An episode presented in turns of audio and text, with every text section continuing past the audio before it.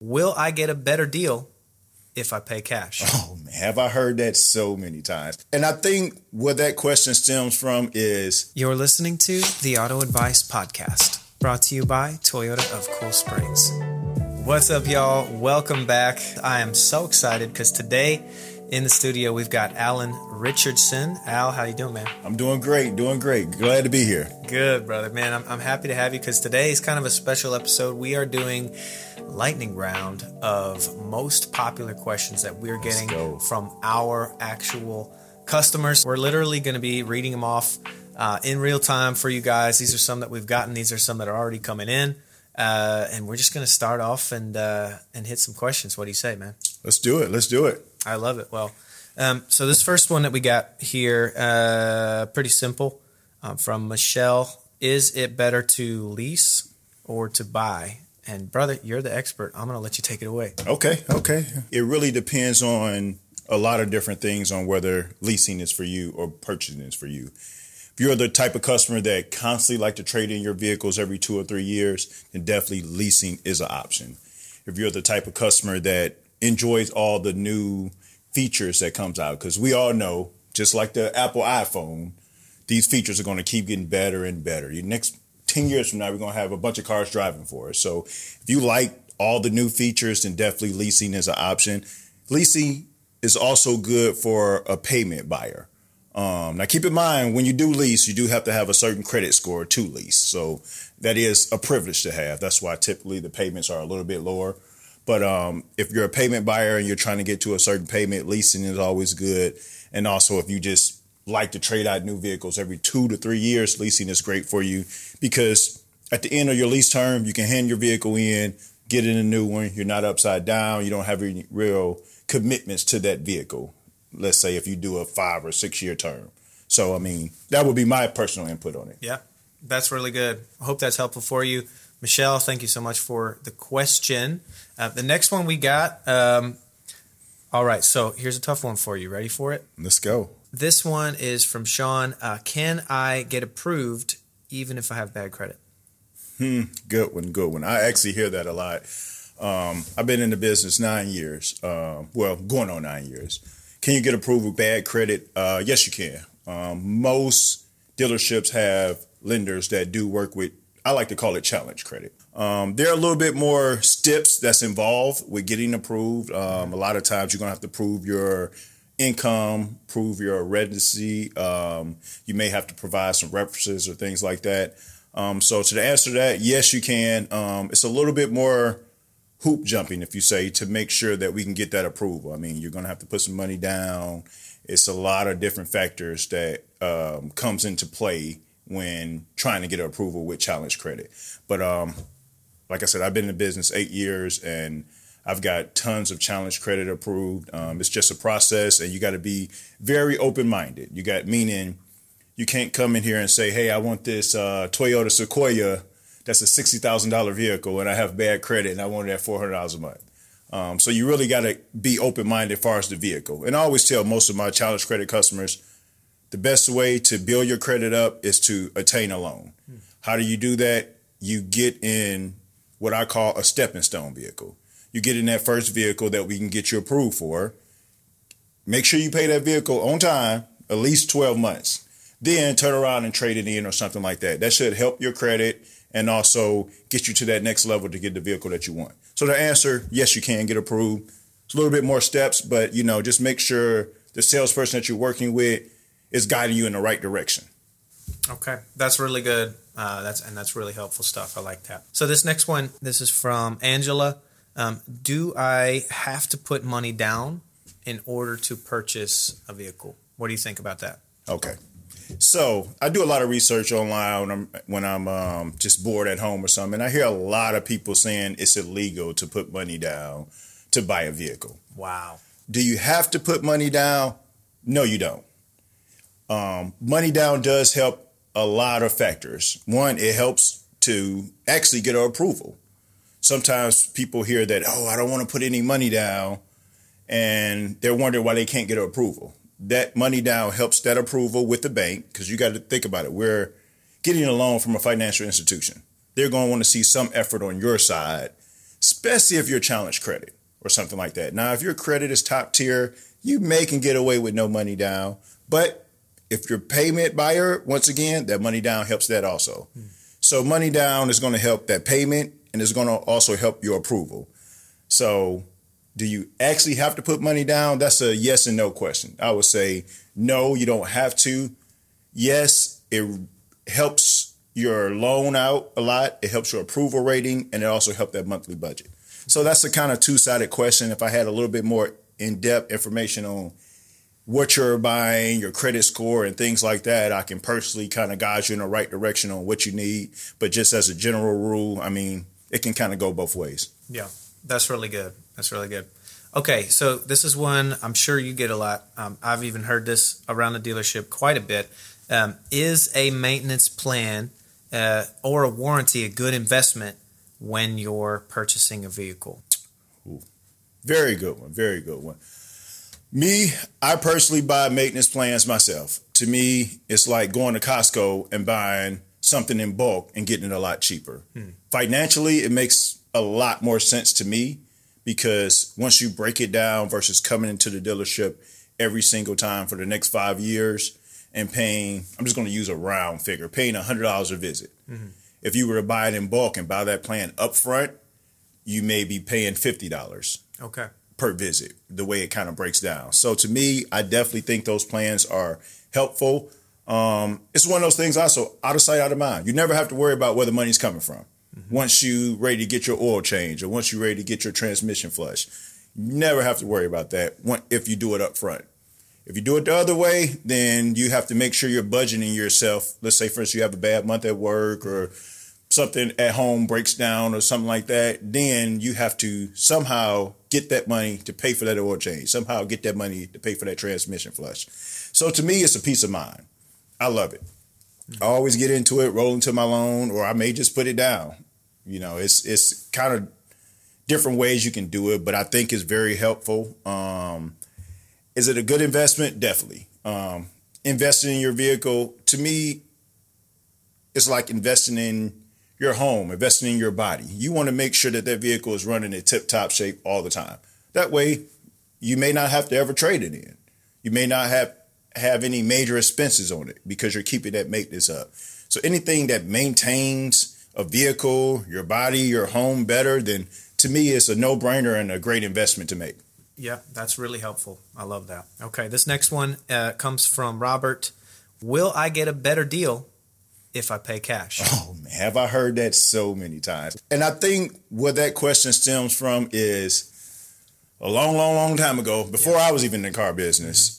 It was always taught if you pay cash, you're going to get a better deal. Mm-hmm.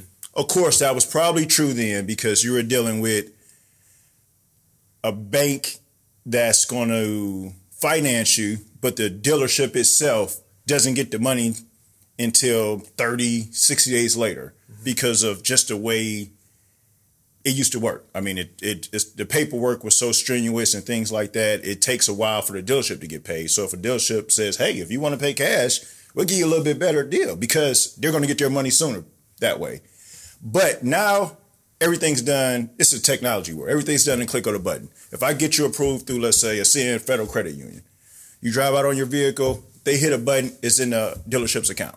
Wow. Is there any benefit to for the dealership to discount the vehicle?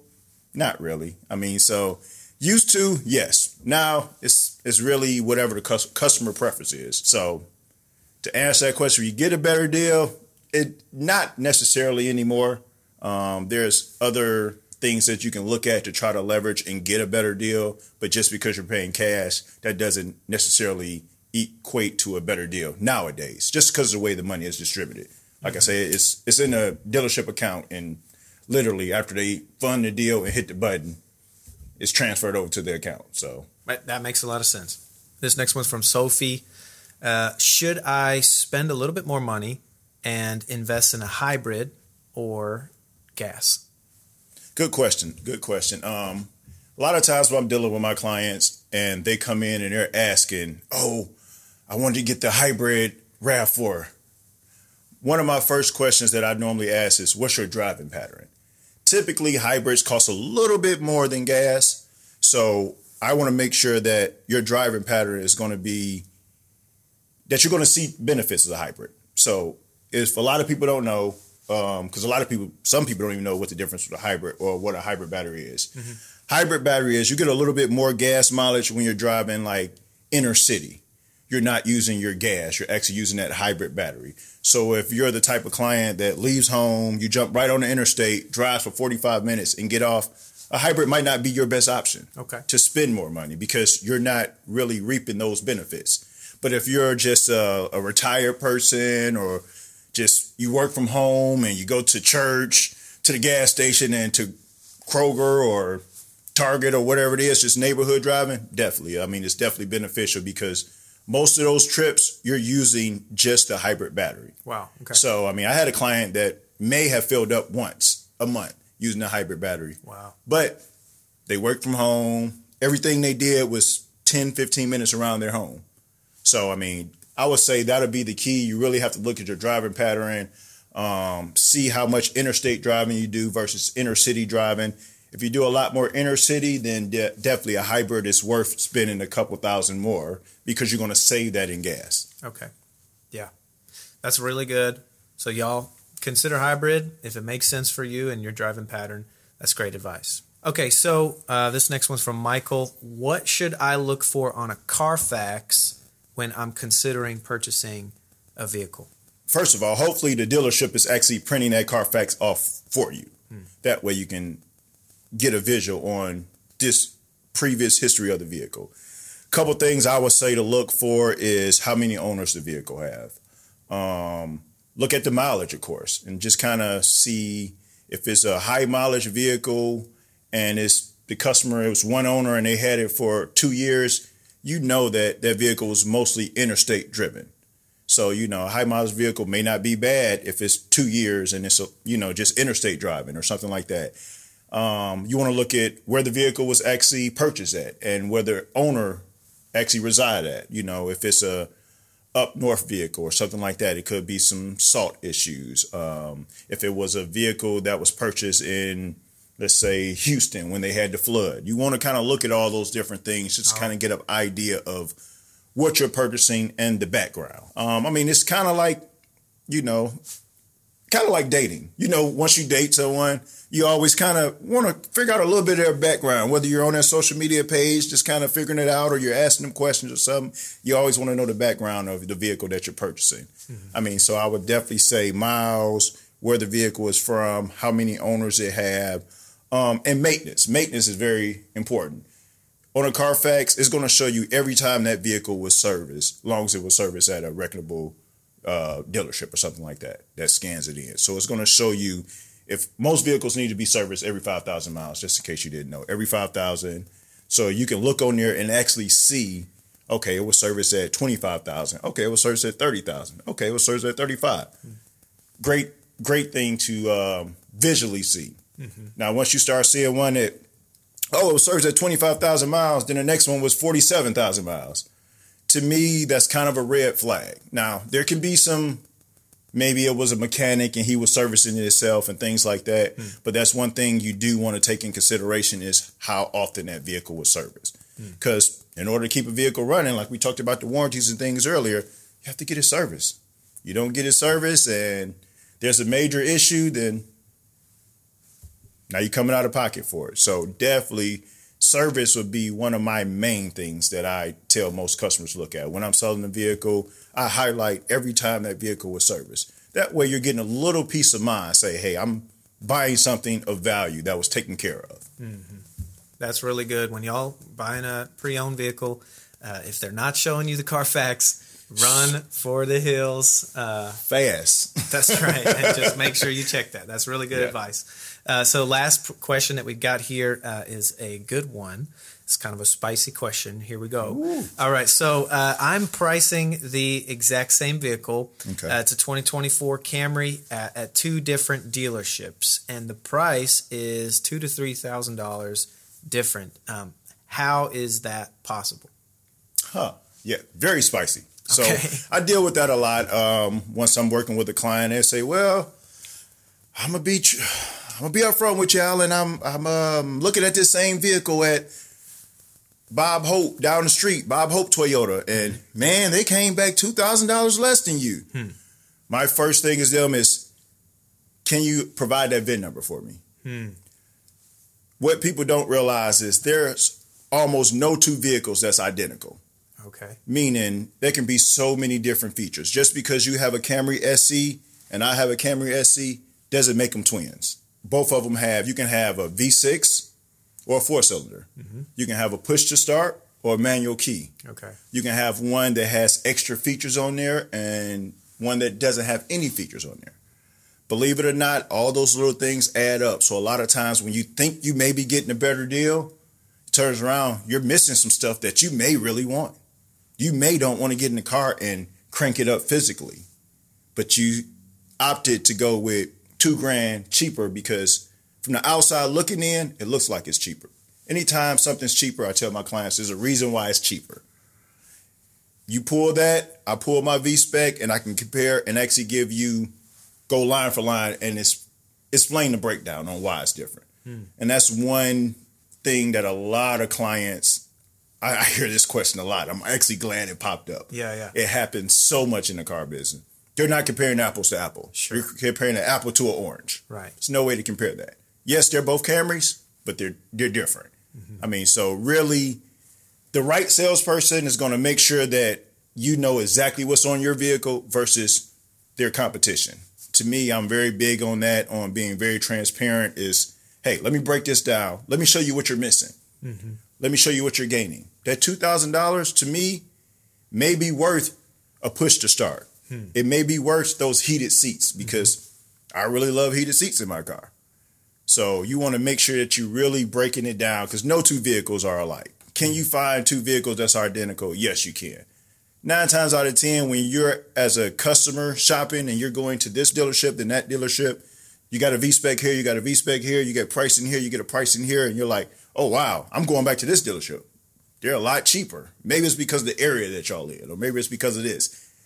Everybody get the vehicles from the same location, the same location. So, I mean, you really got to dig deep down on what you're buying and knowing what you're buying, because I mean that can be the difference of a thousand, two thousand, maybe three thousand. If it's a engine change, like I said, you can have a four cylinder and a Camry uh, V6. They can look identical, have all the same features, but of course the V6 is going to be a little bit more. Yeah. So that's what a lot of customers don't really take the time to research. Mm-hmm. And as a salesperson, you should make sure that you're informing the customer of the difference mm-hmm. and why there's a difference because you may see value in that. If it's $2,000, there's a value attached to that $2,000 difference. Hmm. So definitely make sure if you're comparing two vehicles, you're looking at one V spec, looking at the other one. Take a highlighter. Highlight this has this, this has that. This has this, this has that. Oh, circle what this one don't have versus this. Sure. Then you have a clear understanding of why it's a difference in price. You may not just be you may not be getting a better deal. You may be getting a more headache because now it's the winter time and you don't have those heated seats that you love. I love those heated seats. Yeah. so make sure you do that. Um, but yeah, it's it's it's not really possible to have a huge difference in the same vehicle unless the features are different. So definitely keep that in mind when you're out shopping. Um, make sure you're asking those questions with your uh, with your salesperson. I mean, be very transparent. Say, hey, I'm not going to show you pricing, but let me show you what this vehicle has on it. Make sure you get a V spec with whatever dealership you're working at. Get it. Say, hey, can I get a copy of you know all the features on that vehicle? Yeah. That way, once you go shopping around and you go to the next dealership, you can compare exactly what you're missing and what you're gaining. So That's really great. That's really great, y'all. Well, hey, thank you everybody who submitted some questions for today's episodes. You hit us with some good ones. Unfortunately, you were not able to stump Superman of the car business today.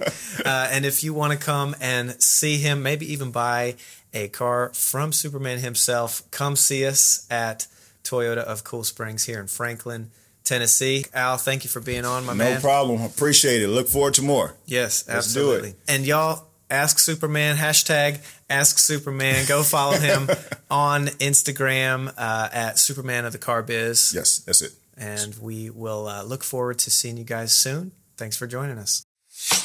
Thank you so much for joining us today on the Auto Advice Podcast. If you found this episode helpful, please consider texting it to someone who could use it and leave a review wherever you're listening, which will allow us to help more people navigate the ever changing automotive world. The Auto Advice Podcast provides advice and opinions from individuals featured on the show. It is important to note that these opinions are solely those of the individuals and do not necessarily reflect the views or opinions of Toyota of Cool Springs. Listeners should exercise their own and discretion when considering and implementing any advice or information provided in the podcast. Toyota of Cool Springs assumes no responsibility for any actions taken by individuals based on the information or opinions shared in this episode. Please consult with professionals or experts in the respective fields for specific advice or guidance related to your particular situation. Again, thank you so much for joining us, and we'll see you next time on the Auto Advice Podcast.